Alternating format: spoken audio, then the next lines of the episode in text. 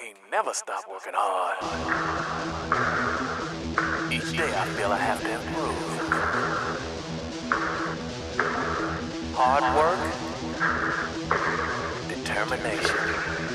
I've got to keep pushing myself.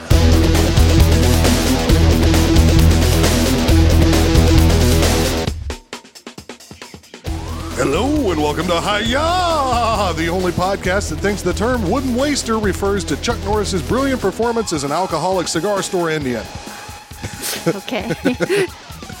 Episode number 30, recorded uh, more or less in late January, early February, starts now. Uh, to my left, I have a special guest in the studio tonight, my co host and loving wife, Thais. Hi. Yeah. Hiya. There you go. so yeah, one of the many many things that's come up on this show is, "Hey Jones, why you has no women's on your show?" Exactly. Yeah. That's the question I've been asking for at least six months. Yeah, Maybe well, longer. Why don't you explain to the listeners why uh, you absolutely refuse to come on this show and uh, help us out with that? I mean, it's really you know you could help me out a little from time to time. Well, hey, it's not my job. Number one.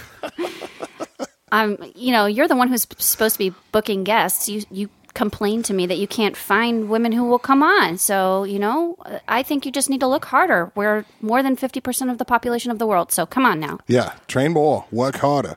Well, you know, on that note, we have our we're breaking the seal tonight, folks. We have our first uh, woman guest on, which is not the way I want to primarily characterize this person, but uh, yeah, But still, it's good. I'm I'm ready to hear like not just a sausage fest in the po- podcast that I'm listening to every week. yeah, yeah. It's kind of oh, come on, don't lie, you love it. Oh, whatever. Like you don't get enough sausage festivities the rest of the time with us around. I live in a house full of boys and men and boys and men and boys and men coming over all the time, and hardly any women. And um, you know, it if you can imagine, and most of these men and boys do martial arts, or they pretend like they do. hey, now, I'm talking about Olin. oh, okay, And um exactly. And I have a boy dog and a boy cat. And so, you know, it's I'm ready. I'm ready. I'm ready just to hear like you know, some sensible people. yeah, oh, boy, so am I. Although, uh, thanks to Ryan Hall for coming on last week, that was uh, that was one of our most sensible interviews we've ever had. I've yet to hear that one. Yeah, you gotta you gotta listen to that. Everybody should go back and listen to that one. Forget the rest of them, but listen to that one and promote uh, his open letter, the martial arts. Tell your friends. Oh yeah. Oh, I know what you're talking about. Yeah. yeah, mhm. yeah. No need to get into it right now. No, though. no. Um, but uh, tonight on the show we have Karina Cerencione. Does that name ring a bell with you, martial artists out there? If- She's a fellow Californian woman, isn't she? she's from Arizona. Oh, dang. So she's still west, west, west. Yeah, West Coast. Yeah, yeah. She's my neighbor. You and your allegiances. oh, whatever. I tell you oh, what. come on, come on. Can't I have them? You were going to root for the Falcons in the Super Bowl. You were going to do it. I was. Yep. And I was really pissed off at them for their sorry, Sad performance. yeah, performance. Yeah. But this ain't that kind of sports podcast. No. Lament. Um, no, Karina, you may not be familiar with her name, but uh, she is the sole proprietor of uh, Raven Studios, who makes Beautiful, beautiful, awesome, very cool, very well made um, martial arts um, wooden weapons. weapons. Yep. And they're they're well balanced. They're awesome, and I highly recommend them as for yourself and for gifts for others because they are just fantastic. I love them. Thais has watched me go through this with these things. I love, love, love them. Yeah. Uh, and uh, yeah, uh, if if you didn't get the joke at the beginning, they're sometimes known as wooden wasters, especially if you spar with them, because you know they will eventually wear down if you're banging them against other wooden These are swords. just too beautiful, though. you wouldn't want to spar with these. I mean, practice with them, sure, but oh my gosh, they're just they're beautiful. You can you can hang them on your wall in the meantime, you know, when you're not using them. Well, it's great to have a, wooden swords that you like to play with because uh, one, you're not going to cut your own ear off practicing, which is something I'm always afraid of. And two, I can leave them laying around the house in places where they're handy if somebody comes barging through the door. And if my son goes over and picks it up, he's not going to cut his nose off with it. right. He might just, you know, bang it on the dog's head or something. But, you know, everyone Oh, he- will live. Everyone yeah, will live. Yeah, he'll he'll find things to bang the dog with, whether the swords are out there. or Indeed, not. indeed. So I had a great conversation with uh, Karina, and we will get to that in just a second. Uh, before we do, I wanted to tell a little story to the listeners, uh, and Thais, you can you can back me up on this. Um, you know, see. after the whole school thing fell apart and the holidays and everything, I got a little bit down in the dumps, didn't I? Oh yeah, yeah. Just I've been a a little little. bit. I've been a little bit, a little bit worried. And uh, you know, I, I just I wasn't doing any martial arts at all. I've taken like a six or eight week sabbatical with with no training whatsoever. And uh, Mm-hmm. Yeah, oh, he's just looking so, um, you know, lumpy like a couch potato, growing extra eyes. almost. it's pretty sad. and uh, I got an infected tooth that was terrible. Um, you know, uh, I, I gotta say, I went out and worked out today. I did some Xingyi with Big Al and the boys down at the park, and I feel like a new man. I'm so glad. I'm I'm just so sick of you sitting on the couch. It's amazing just to think of you getting back out in the park, on the porch. I don't care where. I just want to see some bagua, some Xingyi, some whatever. I don't even care. like you do it and call it physical movement of any kind, and I'm going to be a happy camper because yeah, you just you you you need this to survive, Dave. Just an FYI for you. I've known you for 11 years now. And um, I know, I know, it's a really long time. Kind of sad, isn't it? But but this is something that you definitely need. So keep it up, keep it up. I'm really proud of you for finally getting out there and Yeah, and I'll throw it out to everybody else out there. Boy, if you get a little depressed, a little down in the dumps, uh, and you quit doing your martial arts, all you martial artists, it's like forgetting to take your medication. You're just going to slip further down the rabbit hole till you get back on that uh, horse stance and ride. yeah, I'm I'm glad that you finally realized that that's what you needed to do. I mean, I, I've been trying to encourage you, but there's only so much I can do. But um, yeah, yeah, you're no. the one I love the best. So Well, I, you- I'm when happy you- to see you doing something Oh, that you thank love. you. But when you encourage me to do things, honey, that's called henpecking because you're my wife. I know, but I hate that. I, I hate know, that. I'm just fucking with you. I know. Oh, know. Now, the other thing that kind of helped me get off the couch was, you know, when you get a lot of bad news about something, sometimes that little bit of positive news can help you out. And uh, so here's this one. And uh, martial artists out there, tell, you can write in and tell us if you've ever had anything like this happen. But this is the first time this has ever happened to me, either directly or indirectly. So I'm pretty proud of it. Uh, one of my students, a private student, uh, was uh, traveling over the holidays and I think he was in Florida, maybe. Um, and uh, he popped out of his hotel and found a little grassy spot, a little park uh, nearby where he was staying to uh, to go and practice. And he said he got out there, and there were three or four, you know, Chinese oldsters out there doing, you know. He couldn't even uh, identify a lot of what they were doing, but they were doing some boxing and some tai chi and stuff like that. And uh, you know, he was a little intimidated at first, but then he said, "Well, screw it. You know, they don't know me from Adam, and I don't live here, so I'm just going to go ahead and practice." And he popped on the circle and started practicing some bagua and doing a little bit of stuff. And eventually one of them came over to him. Now, you know, this has happened to me before in the park, and sometimes they're nice and they're like, oh, that's how, is that gal style or whatever. Maybe they recognize what I'm doing or whatever.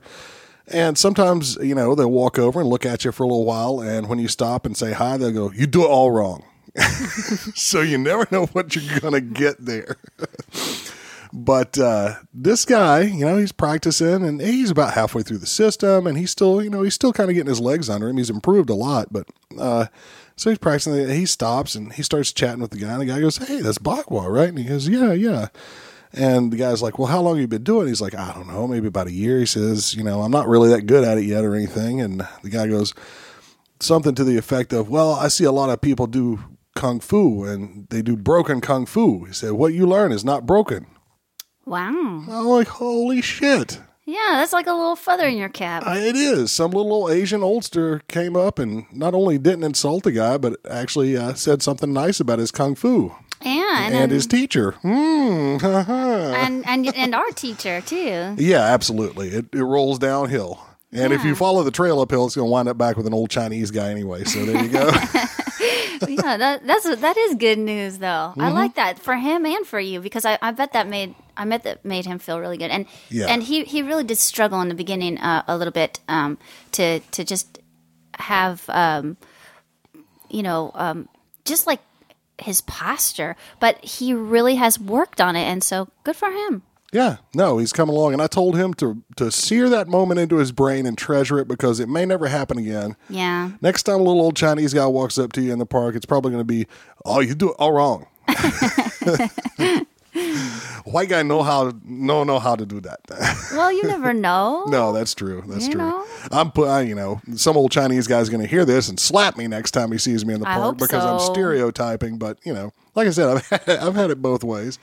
Yeah, yeah. You need a little slap every once in a while. Oh, I do. And that's why I have you and all my dear friends to kick me back into line. Speaking of which, we're going to move right on into the interview here in just a second. But I also wanted to mention Craig has finally uh, hauled himself out of the doldrums of illness. Oh, thank goodness. They had him on the cart and they were pulling him away from the house. And he jumped up and he said, I feel much better. And he started dancing around. So, uh, in typical Craig fashion. Uh-huh. Like a little elf. yep. Or more like a gnome. uh, yeah, yeah. Yeah. Yeah, a little felt cap and he's off. Yeah, you never know where he's going to pop up. But uh, he couldn't be here today to record these wraparounds with us because he's representing for the uh, Hiya crew at uh, the Chinese New Year's demos uh, today. So let's all hope he broke a leg. It- Craig. Yeah. Let's all hope he broke a leg and it wasn't his. Yay. All right. Well, we'll pop in to give you the wheres and what fors after the interview. But uh, for now, that's all we've got. Uh, I gave the uh, the the strippers and the prostitutes and uh, the drug dealers and uh, the cut purses all the night off at the Champagne Lounge. So, uh, would you care to join me in there, honey? Oh, yeah. All right, let's go do it.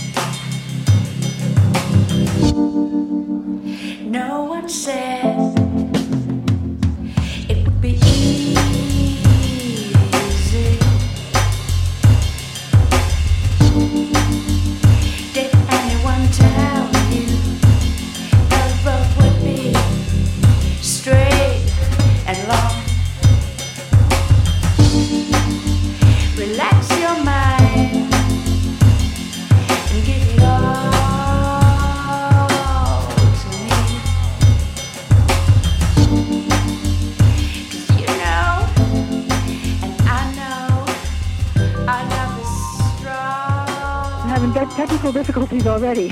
Okay, no And my phone just wouldn't pick up. We're used to that kind of thing over here. Yeah, I'm you. not. Okay, folks, we've got Karina Sorrenzioni on the line. uh, she is the uh, sole proprietor and founder of uh, Raven Studios, Little Raven. We'll get that correct with you in just a second. Uh, uh, fantastic maker of wooden wasters and practice swords, and she's also a Wing, t- Wing Chun practitioner and teacher, and we're going to find out a little bit more about her today. Uh, so, Karina, why don't we go ahead and start off where I start most of these interviews with uh, a little bit of background on yourself and what got you into the martial arts, and uh, you know uh, what got you interested in this this Right. crazy avocation. okay, well, I'll start out with my martial arts background a little bit. And uh, I uh, I grew up in the Chicago area um, in the 70s. Uh, I'm probably a few years older than you are. Oh, I don't think so. I was Uh, born in '68, so Yay, no. no, I don't believe that. Um, but yeah, I, I'm uh, I'm in my late 40s, mid 40s, and um, was always interested in martial arts. But as a child, uh, was not allowed to practice martial arts. Uh, you know, I watched the TV show Kung Fu and all of that, and and uh, but my parents would would not allow that uh, of me. was it just something they wouldn't want a kid to do? Period, or was it you know because you were a girl and they thought it was too rough and tumble? or- Yeah, pro- that was probably it. The girl thing, and they didn't know anything about martial arts, and it was, you know, it looked like vicious fighting, and you know that wasn't that wasn't going to happen. Okay. Um, but I did I did have my my outlet for that uh, through athletics. I was I've always been extremely athletic and and uh, outdoorsy and sports and all of that. so I grew up playing everything that I could, athletic wise. And What was your um, What was your favorite uh, school sport back in the day? Oh gosh, uh, I played a lot of soccer. Um, I loved the track and field events. I uh, uh, softball, basketball, baseball, just about everything. Okay, Um, I did everything. um, I just I loved uh, athletics. I loved training. I loved challenging myself physically. Um, that was a big part of my growing up. Uh, it was just, an, uh, I guess you could say, an obsession. Uh, I would rather say a passion. right. Um, uh, but uh, so it wasn't.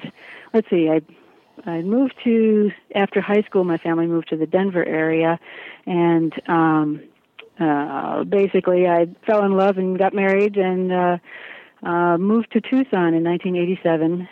Uh, after a few years, I was in my early 20s, and uh, it really, really, the martial arts was was really pulling me. I wanted to I wanted to get into that so I started looking around a little bit, and I didn't know anything about anything as far as martial arts goes. And I started. I went to a um, just a local park park uh, Parks and Rec park district, and uh, took a Tai Chi class, and um, just really fell in love with it. And uh, the instructor there knew uh, some Tai Chi. He knew a little Xingyi, a little Bagua, and and uh, so I got kind of a an introduction to the the Chinese arts. yeah, all the the internals, the three big internals there. Yeah, yeah, and and so uh, did that for a few years, but I realized I realized that um, the the teacher I was learning from, um, he was mostly a forms guy. He knew lots and lots of forms, and that was fun and very interesting. But I was really interested in the martial aspect as well, and and I knew with this particular person I I wasn't going to get that. Sure. So eventually, I started putting my feelers out for for something more complete, or really, I was looking for a person that that understood more of a complete system. I wasn't really looking for a style, so to speak. Uh, Right, again, but I you, didn't- I- you you wanted the whole package from soup to nuts, the Yeah, fighting, I the wanted the- forms, the everything. yeah. yeah. Exactly. I wanted the whole package, and it, and it wasn't really that I was looking for a specific style of martial art. I, I was really looking for a person who had that complete package. So what happened was, in this would be 1990, I went to um, took a trip to Phoenix. I was living in Tucson. Went took a trip to Phoenix to go to this martial arts uh, exhibition, and I remember it well because it was one of the hottest weekends ever in Phoenix. It was uh, 120 degrees. Oh, my and, God. Uh, this exhibition was in a in a school gymnasium, and it was hotter than blazes in there. But I was in heaven. I was in absolute heaven. Just there were there were martial artists from all over the country doing demos, and uh, it was just it was fabulous for me, and and it was a lot of fun. And um, Did they have any fighting at that tournament, or or was it mostly? it wasn't really a tournament. It was just more like a master's demo. oh, okay, okay. Um, it was just demonstrations, so there wasn't any fighting. Um, uh, I had gone to a couple tournaments to to watch at that point, but wasn't practicing anything that was uh, competitive at that time. sure. But uh, I I went to this expo and and um, that is where I saw uh, Augustine Fong doing a demo, and uh, what impressed me was not so much Wing Chun because I didn't know what that was. I really didn't know what Wing Chun was or what Chi Sao was or what anything was. But watching him move was just it floored me. It was like poetry in motion and and he was confident, knew what he was doing. It was fluid and smooth and he was basically doing a Chi Sao demonstration with a with a student.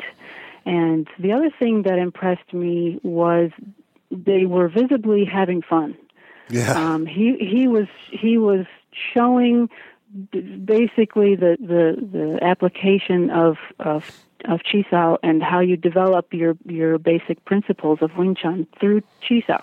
They weren't fighting; they were they were they were demonstrating Chi Sao and how and how that works to develop your skills and to develop those principles sure. and and I I loved that and and and I found out he was from Tucson and and and uh, and I knew at that point I was going to study from him.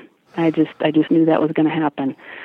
Well, he- so he's certainly a renowned name in, in in the martial arts world, and it sounds like you got a glimpse of, of what we like to call heavy hands and a light heart. People doing martial arts seriously, but actually having fun with it. Yes, yes, that was that was important to me. There's, you know, and and there's people do different martial arts for different reasons, and you know, there's hmm. the fighting aspect, the physical aspect of it, the mental, the spiritual, the the all of that, and and different people focus on different things. I I really wanted that whole that whole package. Truthfully, I didn't know who he was, and I didn't know what Wing Chun was, and I, I, I didn't know anything at that point. I just saw how he moved, and and it drew me to it. And uh, a couple years after that, I did go to his school, signed up, and I've actually been there ever since. That was 90, 93 when I started, and I'm still there. nice.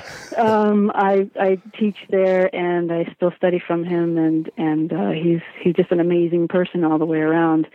Um, he's continuously growing and learning and evolving, and and uh, you know you you when you can never catch up to your teacher, there's there's something there.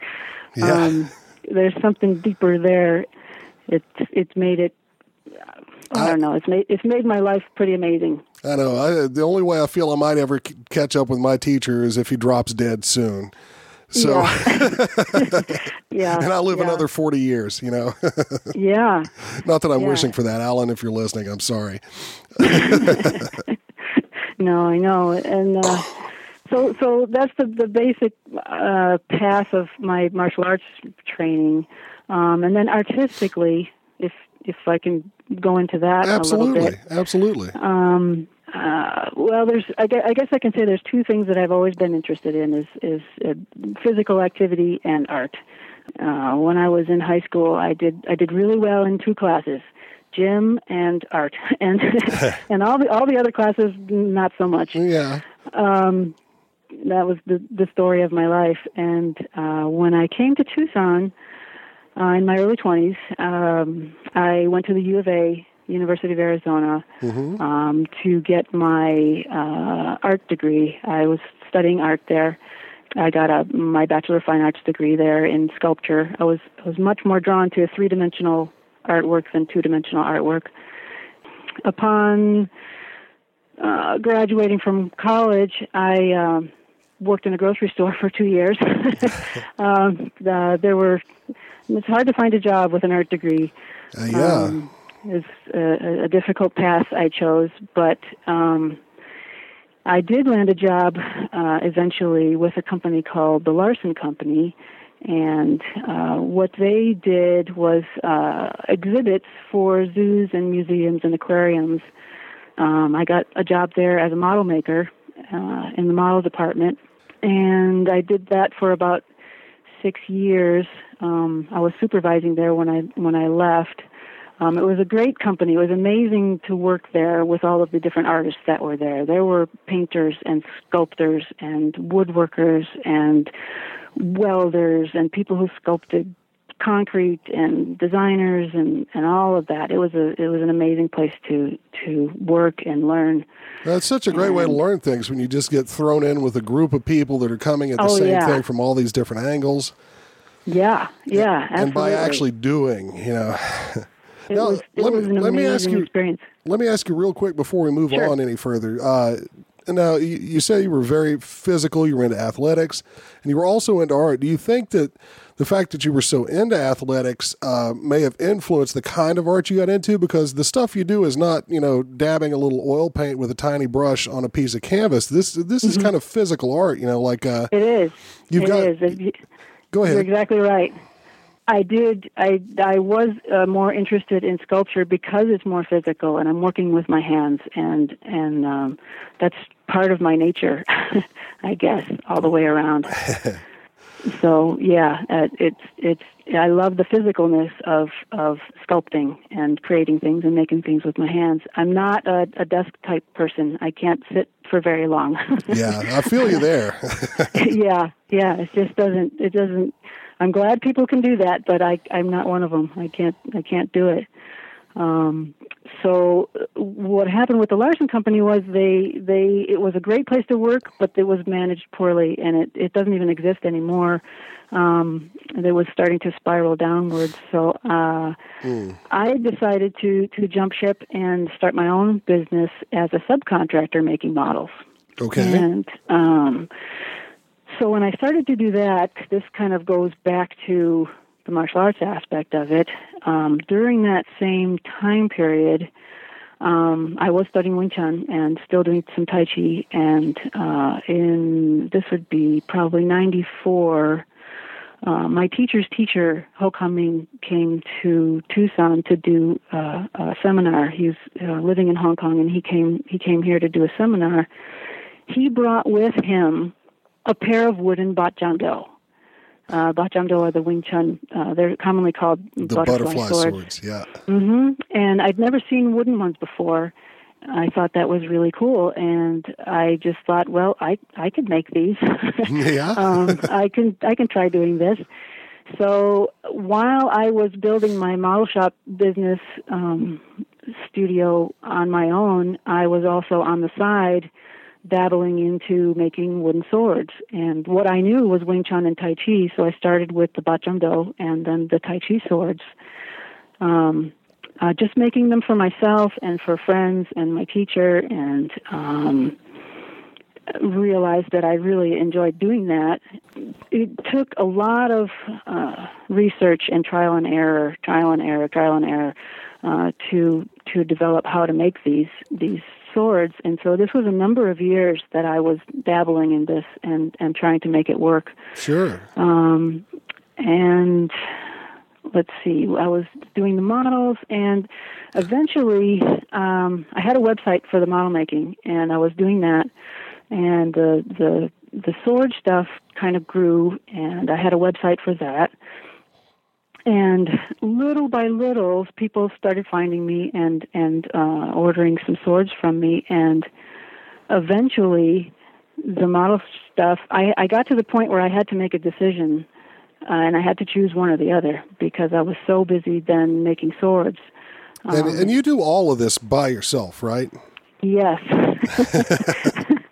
I do it all by myself. Well, I, I can uh, imagine how long it takes to make a good wooden sword, but if, and people will put some links in the show notes. There's some stuff on our website now that's it's a little bit uh, buried, but you can find it that uh, where you can look at some of the models uh, that uh, Karina's made, and uh, they're amazing. You know, the the leafy sea dragon you have on there. I mean, that's not something you do in an afternoon.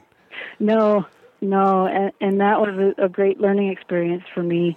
Uh, you know, we did everything from zoo habitat enclosures to you know animal enclosures. When you go to a zoo and you see all the fake rock and the fake trees and Yeah. those habitat, enclo- that's the kind of thing Larson did. It's And- all sculpted. You know, it's yeah, yeah. it's all sculpted. Um, I didn't do the mostly. I did not do the big stuff. I did models in the in the model shop that were used in the construction process. So I would make a model of a, a, a, blue whale or the leafy sea dragon or the you know whatever it was. or a was scale a model of the enclosure they were right. building. Yeah. Mm-hmm. it, it was it was a lot of fun and and when it came to the point where I had to make that decision it was a tough decision to make because I do enjoy that work also but the the martial arts is really my life and my passion and and I really really felt that there was a need out there for really good quality martial arts training weapons I agree. um, there weren't, yeah, there they there was not much out there, especially in the Chinese uh, realm. Um, there were people making bokken and, and wooden weapons, custom wooden weapons for for for Japanese uh, arts, and I didn't I didn't go in that direction for a long time. Well, when I was young, the only weapons we could get our hands on for practice were uh, were Japanese, you know, shinai and boka Yeah. and uh, that sort of stuff. Uh, there was almost nothing for Chinese. Yeah, and if you found it, it wasn't. virtually made out of balsa wood. You know, it was certainly not good enough to spar with, and could Exactly. even fly apart when you were doing a form with it. So it was. And Yep. the, the metal, the metal, you know, you wouldn't call them wasters, but the metal practice swords weren't much better either. Right. No, exactly. Exactly. They're not balanced the way real swords are. They're they're cheap and flimsy and and I really felt that there was a need uh, a need for that. Um, uh, so that's the direction that I took. And I spent a lot of time researching not just weapons themselves and how they should feel and how you how they how they're used, but then I had to look into uh, researching wood and the mechanical properties of wood and and what would work for a blade as opposed to what works for a wooden dummy. A wooden, I make wooden dummies as well, and and this it's a different type of wood. The- Different woods have different properties, and um, it took me a lot of a lot of a lot of uh, trial and error and practice and and revising and revising uh, uh, to to get to where I am now as far as how my what my process is and the woods that I use. Um, I, I definitely want to get into that. Uh, first off, on the woods you use, um, I, most of your most of the impact parts of your swords, uh, you know, the blade and the tang, if you would call it that, uh, in a Yep. wooden sword, are are made out of uh, hickory. Is that correct? Yes. And- yeah, hickory hickory is a very nice wood for the blades. It's very durable. It has a hard surface tension to it, and the grain structure is is such that it it's got flex to it. Um, yeah, it tends to dent instead of chipping. It just dents a little bit, which is Yeah, some woods will. Some woods, when they're struck, they will they will shatter. Um, some will more rip or tear. And what you want in a in a wooden training sword, if you're going to use them for for heavy sparring, is I mean it's wood, so eventually it can break. And if you hit them hard enough against force against force, they can break. yeah, same is true as, uh, of any metal sword as well. Um, Sure. yes. Yeah. A lot of people who never had. a real metal sword in their hand don't realize that you don't just bash away with those things. They're Yes. designed to operate a certain way, and if you don't do it right, you can really damage the blade. Yes, exactly, exactly. And and you know, when I when I sell my my swords, I make them for every everybody, everybody from the the the the older person who might have arthritis who just wants a very lightweight sword to do their tai chi forms with down to the the the kids the not kids but the young adults who who just want to bash each other around. Oh, yeah. and and everything in between. I mean absolutely everything in between. Um so so yeah the i do try to make i do try to make uh, a variety of different types of swords even within the same style of sword. If someone wants it to be lighter because they're not going to it's not going to receive any impact from another weapon they're just going to do forms with them down to people who are really going to hit hard Yeah. to, to put Well, it mildly One of the things I like about your wooden swords is the ones that are supposed to be fairly heavy. Like I have one of your Dadao, uh-huh and uh, you know it's it's heavy, but it's heavy like it's supposed to be. Like you know, I, I train with a with a heavy uh, uh, staff as well, and Yeah. I've seen like uh, you know I have a friend that's uh, that's that's pretty crack on good at, at wushu forms, and uh, Right.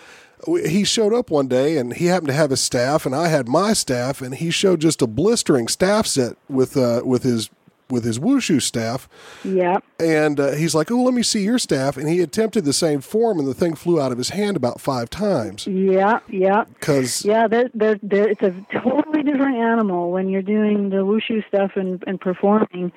It's a completely different animal than than actual swordsmanship, and and there's a difference, and there's a purpose for both. sure, You know, the the wushu is just absolutely gorgeous. It's beautiful. oh yeah, I didn't I didn't mean that to knock it. I thought his forms Oh, were no, no, fantastic know. and much better looking than mine. But uh, you know, Yeah. I could hang on to my stick, so I had something Yeah. going for me too. yeah, exactly. I mean, it's it's gorgeous, and the the athleticism that's involved. But the actual swordsmanship in, in any art and any culture um, historically is is is just very different, and and so the weapon needs to be different um, Yeah. for that purpose. Well, I tell you, that Dao sits, uh, you know, right inside the uh, the door from the kitchen to the living room. And if anybody unwanted ever shows up at my house, that's the first Yeah. thing I'm grabbing. Yeah, that's a it- big it- sword. it's like a cricket bat with balance. You know, it's yeah, it's a dangerous Yeah. implement. But Yeah. anyway, not to harp on that particular sword too much. You can tell I like it though. Oh, great! I'm I'm glad you do. That's that's why I do what I do. It's it's very fulfilling. Um, no, to it's- have people when I receive an email from somebody and and they they say I just got my sword today and I love it it's beautiful and I can't wait to practice with it tomorrow and you know that just that makes me really happy. Yeah, yeah, um, it's very very fulfilling to to help to encourage people to practice their art. Whatever their art is um, yeah. uh, if I can be a part of helping them to train, then I feel like I've, I'm I'm giving back and I'm I'm doing something. Yeah. Well, another wonderful thing about these swords that you make is they're, and, uh, you know, I, I have that Da Dao of mine, but I, I've ordered a few of them as gifts for, you know, fellow practitioners and stuff. And they, they've been universally really well received. And one thing that everybody remarks on is how, you know, attractive they are. They're the kind of thing that, you know, they're not super expensive, but if you take care of it properly, it can last you a lifetime. And Right. they look good as well. Uh, right. so you use a variety of different woods for you know handle scales and that sort of thing. And I, one of the things I was wondering is, you know, over the you've been doing this now for quite some time, so uh, I know exotic woods can kind of come and go, and there can be difficulties with you know uh, with where they come from and that sort of stuff. How have you settled on the woods that you use, and have you used stuff in the past that just simply became unavailable, or how how does that work? Um, most of the woods that I use are still available. Um, there was one wood that I tried for, to make blades with called Osage Orange. Um, and it is another fantastic wood for the blade, uh, but I just could not find enough of it uh, that the the grain was nice and straight. For a blade, the grain has to really run straight along the the path of the blade um, in order to be structural. And um, that was one that that failed. I wasn't able to keep making uh, using. Sorry. Um, but as far as the other woods, I, uh, hickory is abundant, Mm-hmm. so I, I have I have good luck with that. And the the purple heart and the jatoba or hatoba um, uh, that I use for the hilt wood, uh, I still use those, and they're still pretty abundant. Um, I don't use any rare or extinct or exotic woods. Um, I just don't want to go there. Um, Yeah. sometimes I get requests for people if I could break, you know, ebony and this, these different woods, and they're they're these woods are, are too rare and they're extremely expensive. Right. um, and I just I, I don't go there. I, I would rather use woods that are, are more abundant and more available. Um, Well, es- uh, especially wh- if you're using it for any kind of sparring or something like that, you know, you, you are going to put wear and tear on it. And why spend five hundred dollars for an exotic, you know, Yeah. endangered wood when you're going to beat it to pieces eventually? Right, right. That's the that's the the uh, the balance I need to keep. Um, I'm trying to make a, a sword that looks really nice and is also very durable and very well made. Um, and so the the construction methods have to be uh, sound and and the wood has to be uh, you know good good durable wood. That's all I can say about that. um, but I haven't had any. I haven't had any uh, real big disappointments as far as wood goes, as far as them disappearing on me so far. Okay, I hope that stays so, that way. So so far we're doing we're we're safe with the woods that I'm using. Uh, white oak is another really good wood for for blades, um, but I really prefer the hickory. It's it's really it's really uh, the test of time has you know proven that it's it's a it's a really good wood for Yeah. for the blades. now, hickory's got a long history of being used to hit people with, so Yeah, they didn't call Andrew Jackson Old Hickory for nothing. yeah. there you go. Uh, so tell me a little bit about. Uh, um, I know you've done uh, you know some larger scale work for for uh, different martial arts schools, if you want to call them that, or so. Maybe we need to get into the evolution of the other kinds of stuff, not just the Chinese martial arts thing you do. But you've done uh, swords for Great River Tai Chi Association, if I'm correct, and. Uh, uh, so ARMA and some of the people that do some of the Western stuff, and uh, you know Yeah. that's got to really put your blades to the test. So t- tell me about how that developed and and you know how that's worked out.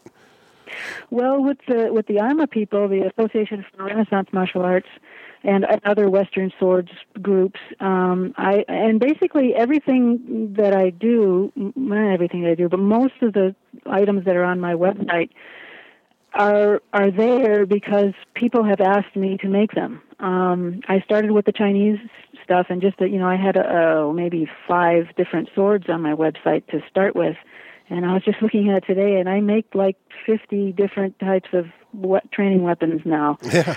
And that all came about mostly by people uh, contacting me and can make this, uh, study this art. Can you make can you make this and that and so I receive emails from people and they'll send me a photograph and some dimensions and um that's that's how that's how I've I've come to make so many different types of swords.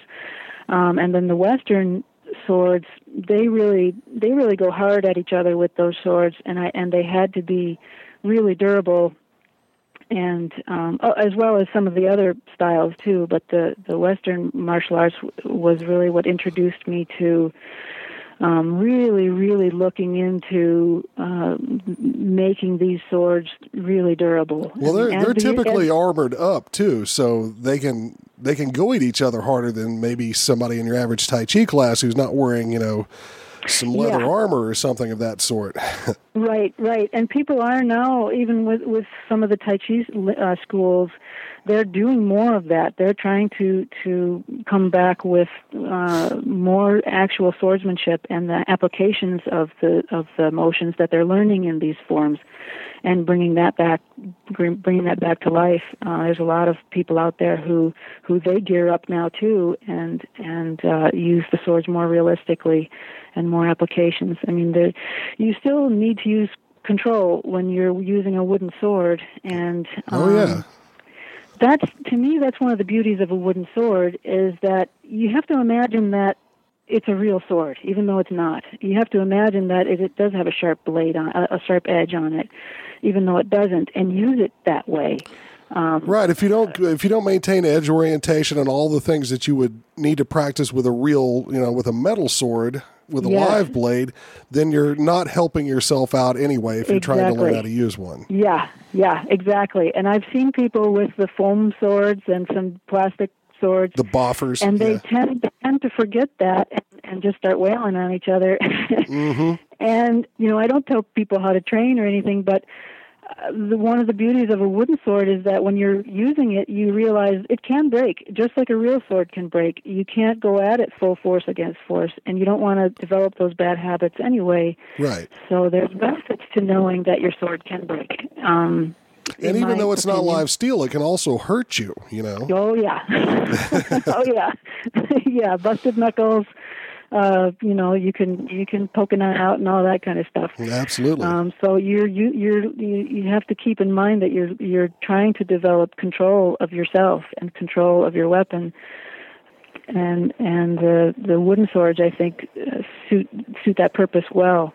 Um, they're not as heavy as as metal swords, and a lot of times I get I get questions from people that can you make me a sword that weighs four pounds?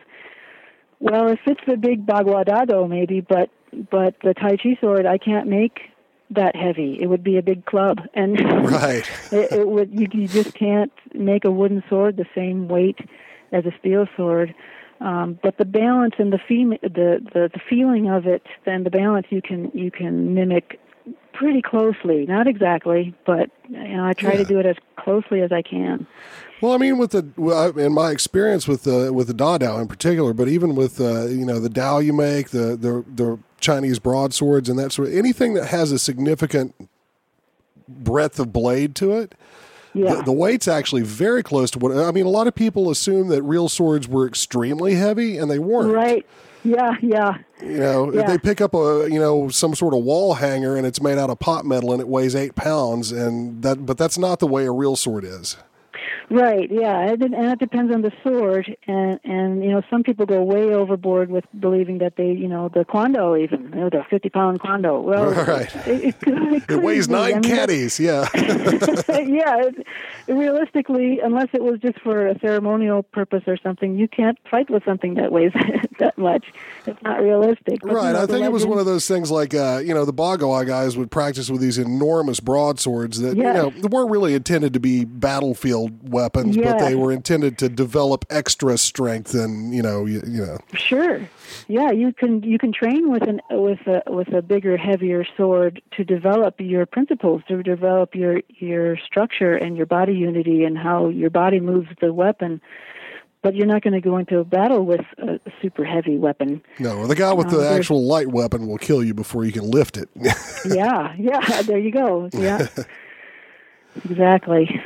So but I try to I try to I try to please everyone, which is impossible to do, but um Well, I, make, I Do you get a lot of feedback from, like, say you're developing a sword that somebody's going to use as sort of as a standard sword in classes for sparring or for forms or something like that? Uh, do you have a process, uh, especially if someone's doing a larger order or something like that, where you know you design and make something and you send it to them and they say, "No, this is good, but it's not quite the balance isn't right," or this or that. Have you ever been through that process? Yeah, that's that's exactly what I like I like to do when I'm doing custom work for people or for a school and they want to develop their own their own uh, weapon for for whatever they do. Um, I will if if somebody wanted to order say 20 swords or or a larger number. Um, I will suggest that they order one or two to start with, and then work with them if they want to make changes to it before they order more um, and and I enjoy doing that. I enjoy doing the custom work for for different schools when you know because some people they even with the Baat Cham Dao or whatever they want to develop their own little flair, their own little you know their own little thing, and Right. and I'll do that and. um the the only thing I I don't like doing and I and I don't do is I don't make fantasy swords or cartoon swords or swords from video games. Right. Um, I do get I do get some some requests for those and and I have to turn them down. Um, I I'd stick with historical historical weapons and and martial arts weapons and and uh, and that sort of thing. I, But I do like- let me ask you why. I mean, just because you know somebody might think, well, you know, you could make a little extra money if you made those well, you crazy know, I, things. I could, and there is a market for that. Yeah? for somebody out there who who might want to get into that and make the the video game swords and the fantasy swords. Mostly time. I do not have time. Um, when somebody orders a sword from me right now, the turnaround time it's about seven weeks. You're looking at almost two months for me to make one sword yeah, for a person because of my backlog is so big. right. Um, and so I really want to focus on on the martial arts uh, people, and and and um, I- you know, it's not like I have uh, anything against the other swords, and I could probably charge more, A- and and uh, make some really fancy, mm, you know, fantasy swords. Right. Klingon weapons and so forth. Yeah, Yeah. but I I I do everything here myself. Uh, answer emails and doing my accounting and making the swords and packing them and shipping them and Well, this is this is a good place. Let me just stop you right here because this is definitely one of the big questions I had for you. And I've I, I we talked about this a little via email before, but like I, I worked in a shop where it was basically a sole proprietor. He brought me on to help out with some stuff or whatever for a while, but you know I've watched a guy who does his own designs and do- he he was making leather armor and all sorts of other stuff for the Yeah. sort of the Renaissance Fair crowd and uh, it's it's amazing the amount of work that that he would put in from you know morning to evening. So why don't you go ahead and tell everybody like what a typical day in your shop looks like, oh gosh. just so Um, they get a feel for that. Well, get up in the morning and I check my email usually, um, and answer questions. And I do get I do get a lot of questions from people. Um, so I, I do that little bit of computer work first in the morning, but then I'm I'm out in the shop and I'm mm, cutting wood, cutting and sanding wood pretty much all day long, seven days a week. Um, right now I'm working all the time, and uh, I you know I have I've taken a I took a four day vacation uh, two years ago. uh, so I mean, I just I'm working all the time. Um, but yeah, a typical day, it's just the same old thing. I'm coming out here and and making swords and wooden dummies. And It's like uh, typically how many how many swords uh, just on average would you have running at one time, or do you make them one at a time? You know? I make them in batches. Okay. I, I receive um, probably on a weekly basis. I can get anywhere from say three to ten orders in a week, and in that, and those orders can be for one sword or they can be for fifteen swords. Um, so, so I, I usually can make. And it's hard to put solid exact numbers on it, but I can usually make anywhere from five to ten swords a week and I'm always making a wooden dummy at the same time. I'm always working on the dummies on the uh, at the same time. Probably five to ten a week that I can that I can actually make, and it depends on the sword. Some some take longer to make than others, um, but I but I make them in batches.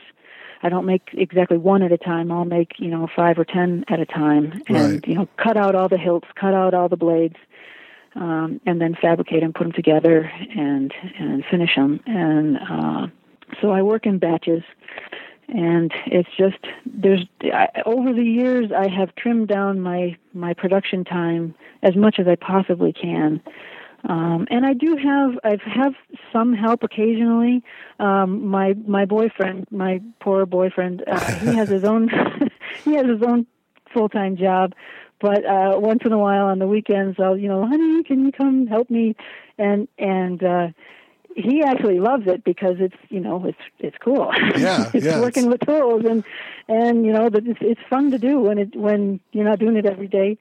Um, so he, I get a little bit of help from him occasionally, and and uh, I have some friends that once in a while can can come up and help me out a little bit here and there. Um, so I do get a little bit of help once in a while, but it's not consistent. Um, Yeah. it's, it's it's mostly just me. And it's one of those things. If you're the person doing it day in and day out and figuring out all the little tricks, like like I was helping that guy out, and I got fairly fast, but he could Mm-hmm. he could do the same amount of work in about a third of the time it took me. Yeah, that's the He thing. was a machine, you know. it's really hard to teach people what I do, and and there's certain things that people can do. They can cut out basic shapes of the wood, and and there's a, s- uh, the sanding certain things, uh, but a lot of it I have to do myself. It would take me much longer to try and show somebody or teach somebody um, than just doing it myself. yeah, Um, so it, it's really hard. It's a it's a difficult thing, and and I'm located uh, in a rural area, so I don't have a lot of people, you know, close by. Um, and this is a real specialty niche thing. I can't just put a, put an ad out for a wooden sword maker, you know, I, a helper. Uh, it's a real specialty niche kind of thing, and and uh, it's difficult. I I developed how I do things on my own. It was my own experimentation. Okay. We had a little burp there, but we're back. okay. So yeah, so uh, you know, you're telling us about the process there at your studio, and and I totally get that. Uh, that that's the exact same feeling that I had working with that guy. It's like you know, uh, I would do the simple stuff. You know, I would cut the strips of Yeah. leather to make the be- belts or whatever, but he's beveling and grooving and punching them at three times the rate of speed that I could pull out. So. Yeah. And Yeah. uh, I mean, you know, maybe one day you'll get an apprentice though that can uh, rise to that level. Or do you think this Yeah, is something well- somebody just has to be called to and kind of pull on their own? Excuse me. Do you think with uh, with with this sword making, it's sort of a thing like the martial arts where you can show somebody basically what you're doing, but you know, un- unless they really had the drive and the desire and practiced on their own and sort of sorted some things out for themselves, that they'd never really Yeah. get to that point anyway. Yeah, it, it, it, it is exactly the same. They have to be really interested in it, and and you fun. It's funny you you say that. Um, I am I am looking at uh, teaching here at my home at my studio eventually, and um, uh, maybe one of these days I'll have a student that uh, can apprentice and and this as well. Right. Um, Somebody coming in with be way to already. With already wanting to do the martial arts and, and having that edge to behind wanting to do the woodworking. Yeah, that that is a that is a distinct possibility for the future.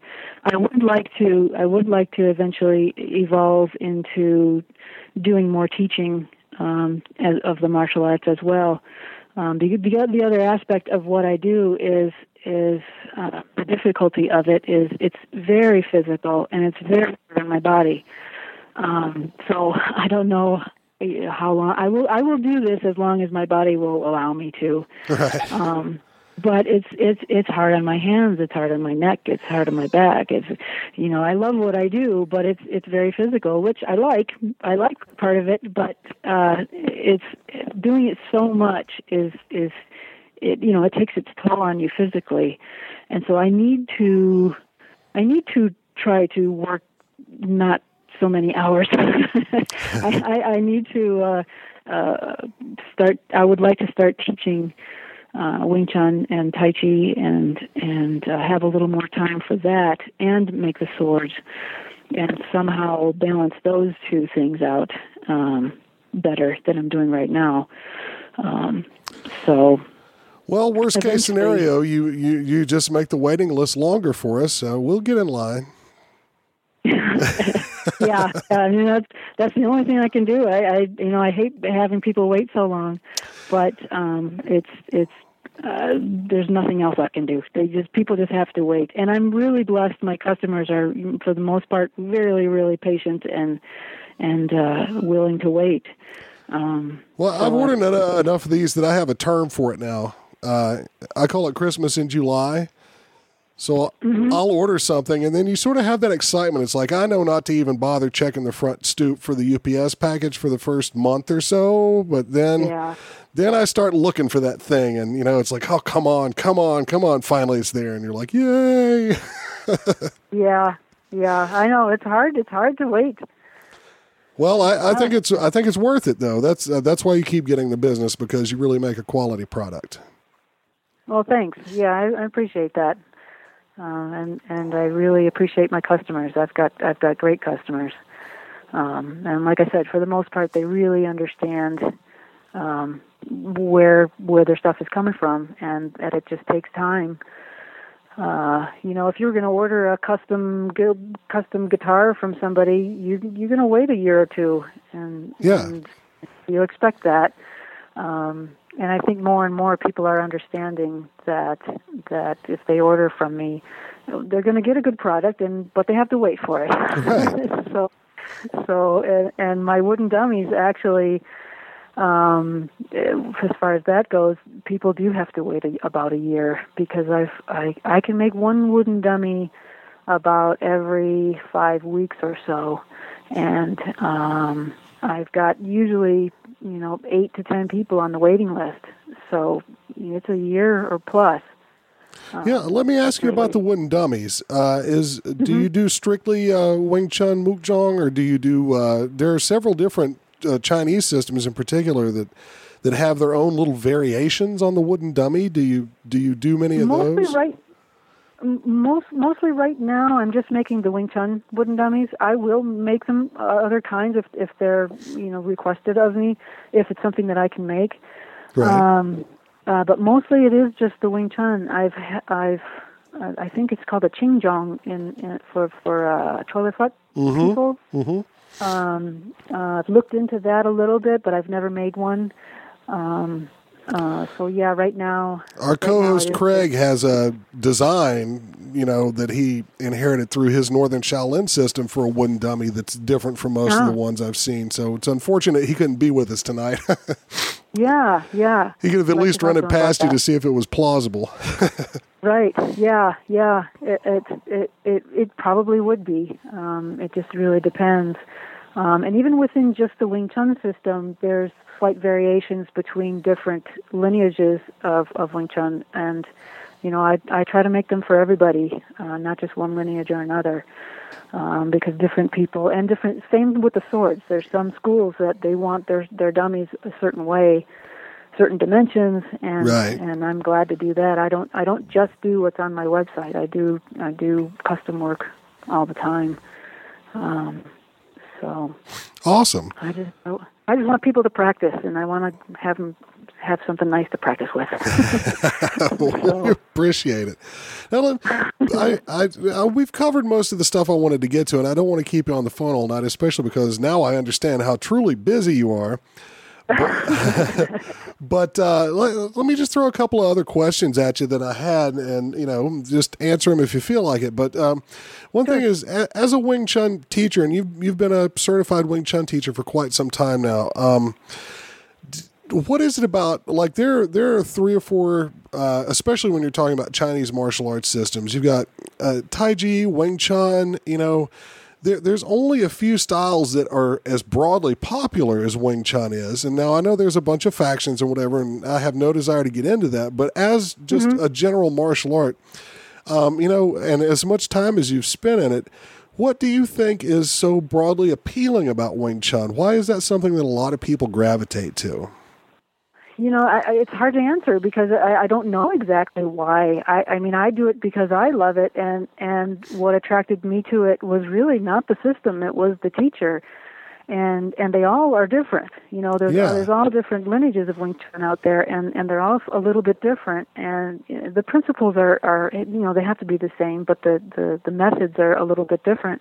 Sure. Um, uh, but as as far as the general population and what is where they're drawn to, you know, it's probably when you when you see, boy, the Wing Chun in the movies is is so not not what Wing Chun really is. Like every other martial art, yeah. Look, it looks it makes it look yeah, it, you know, it's the same thing and and it, they make they make it look so dynamic and so you know the hands are so fast and, and yeah. it's, it's so cool looking and and and it is and and and it is fast in that way but but uh, you know, I think you know I just have to I I'd have to say the it's the movies that really uh, get people in the door um, and the right. and the you know the fighting aspect of it because Wing Chun the forms are not flashy and fancy. It's very practical, um, so it's not it's not flowery or or, or fun to watch uh, as far as the forms and things. And and the chi the chi sao development is where where the development is as far as the the application th- of, th- of how Wing Chun works. I think that may be one of the Um, things that is appealing and can kind of help a broader base of people stay in it. You know, if you're in a martial art that, that requires you be able to do a flying sidekick or a backflip or whatever, Yeah, that's going to Yeah. cut a lot of people out, including me Right, at this right. age. And- you know, yeah, yeah. I mean, your feet are on the ground, and it's it's it's it's much more practical oriented, and um, I, I don't know if that's a good way to put it, but yeah, uh, it still has as one hand in the self defense rather than just performance. Yeah, yeah, it's definitely not performance oriented. It's more practical, self defense oriented, and and you can learn the the general basics of it fairly quickly. But the more you get into it, the more you realize that it never ends. You just there's so much to learn, and and there's so much to feel, and you're you're learning you're learning the control of yourself. You Yeah. see all the principles, and and uh, that never ends. You Yeah. can learn forms very quickly, um, but uh, I think that that aspect of it, that down to earth kind of aspect of it, is is what people are really drawn to. Yeah. I, one of the things I've found, especially as I've gotten older, is I've kind of grown away from martial arts that have lots of forms and lots of fancy looking stuff to more, uh, you know, like the Bagua is what I mainly do now. And it's, you know, there's, there's basically 108 techniques and they're all just techniques, not long forms, you know? But the system's set up in such a way as you learn that, and then you have a toolbox, and then you can spend the rest of your life recombining, reassessing, moving parts around. Like just it's it's a spiral that just keeps going with with basically the same tools. Uh, Yeah. and, and from what, what I get from Wing Chun practitioners, and, and you seem to be reinforcing this, is that it's another martial art that's set up very much the same way. It's not a vast corpus of information to learn, but it's a toolbox that you learn how to do, how to build whatever structure you want with over time. Right. Yeah, exactly. And and it's really for me Wing Chun or, or martial arts in general is really a, it's a method of self exploration and self discovery. And and when you get deeper into it, into the not only the physical but the mental and the spiritual aspects of it. It's it it it's uh, you know the the fighting aspect of it is there and and but so are all the other aspects that that relate to everything in your life and and um Yeah. it's it's practical and down to earth and but it's also endless Right. in, the, in what you in what you can learn about yourself. And it's really learning about yourself not not not so much how to control your opponent it's how to control yourself. And and if you can feel these things and it's all about feeling. It's not uh, you know you get away from the the techniques but you're starting to try to feel how your body moves and what's happening when you're when you're doing these motions and you're doing these movements and you're you're looking more inward. Yeah. And refining that stuff just down into a sort of a subconscious um, framework that you can apply to all sorts of aspects of life, not just when you're jumped Yes. in the alley. yep yep exactly Awesome. Well, you know, uh, this has been a ton of fun, and I, I wish you the best of luck with uh, with your teaching in the future, and I hope that gets going for you, and, and all this other stuff. Uh, uh, and also, I want to make clear to everybody that's listening, uh, you know. Uh, uh, Karina's not sending me a check. I'm not endorsing this uh, product because I have any Yeah. investment in it. I'm endorsing it because it's, Yeah. it's simply the best that I've found uh, in in dealing with this sort of thing. And uh, so I wanted to make sure our listeners knew about it and also knew something about what was going on behind the scenes. Um, I think you do fabulous work over there. And uh, before we before we end this, uh, please tell everybody you know what you've got coming up in the future, where where they can contact you, where they can look at some of your work. Go ahead and give us the the the internet or whatever else uh, uh, digits uh, for what you're doing. Okay, well, I, I do have a website. Um, it's www.little-raven.com. Um, and I have a Facebook page.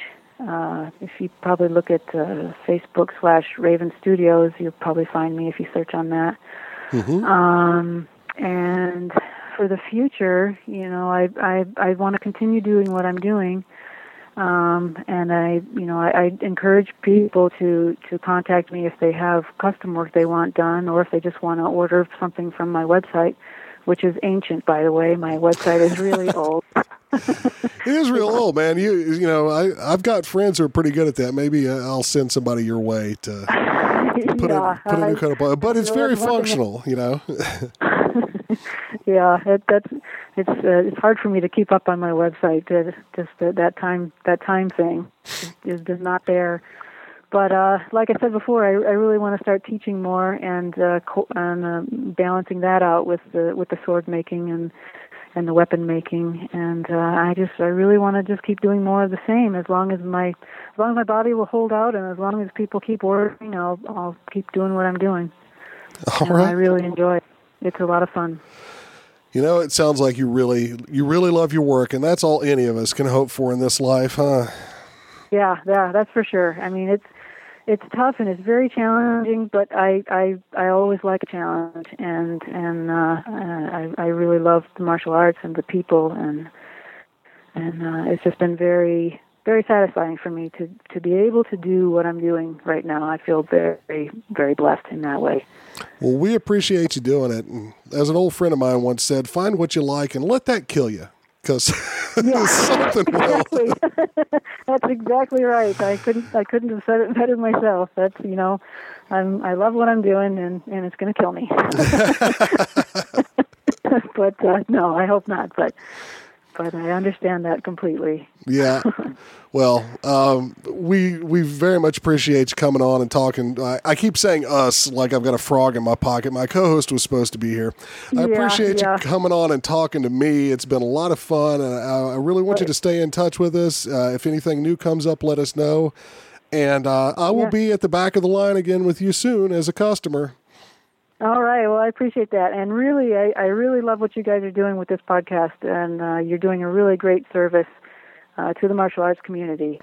And uh, I wish you the best of luck with that as well. Oh, thank you. You know, somebody posted on our Facebook page today that uh, what we do is uh, you get everything you'd get out of a martial arts magazine, but uh, read by the uh, characters on MST3K. So if we can aspire to that high standard, I think we'll be okay for a while.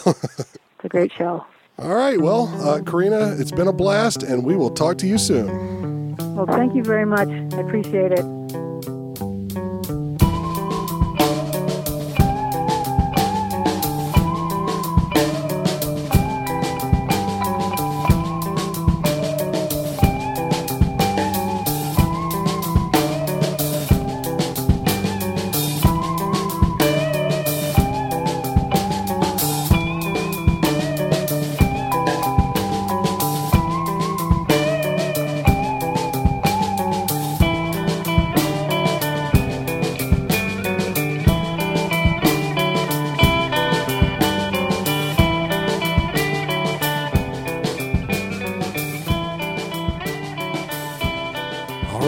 Folks, we're back. Um, Hiya. Yeah, Hiya, howdy.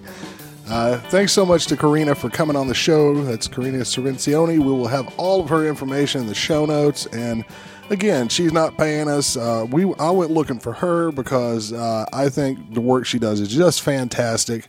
And if you're looking for a wooden practice weapon or uh, sparring sword, you'd be hard pressed to do much better. And uh, she charges a reasonable price for these things too. I agree. Yep. The only thing is the weight. And Thais can tell you, I'm like a I'm like a child at Christmas when I've ordered one of those things. Like three or four weeks go by, I'm like, all right, this is going to be here any day. I'm out there watching the UPS truck go down the street drooling.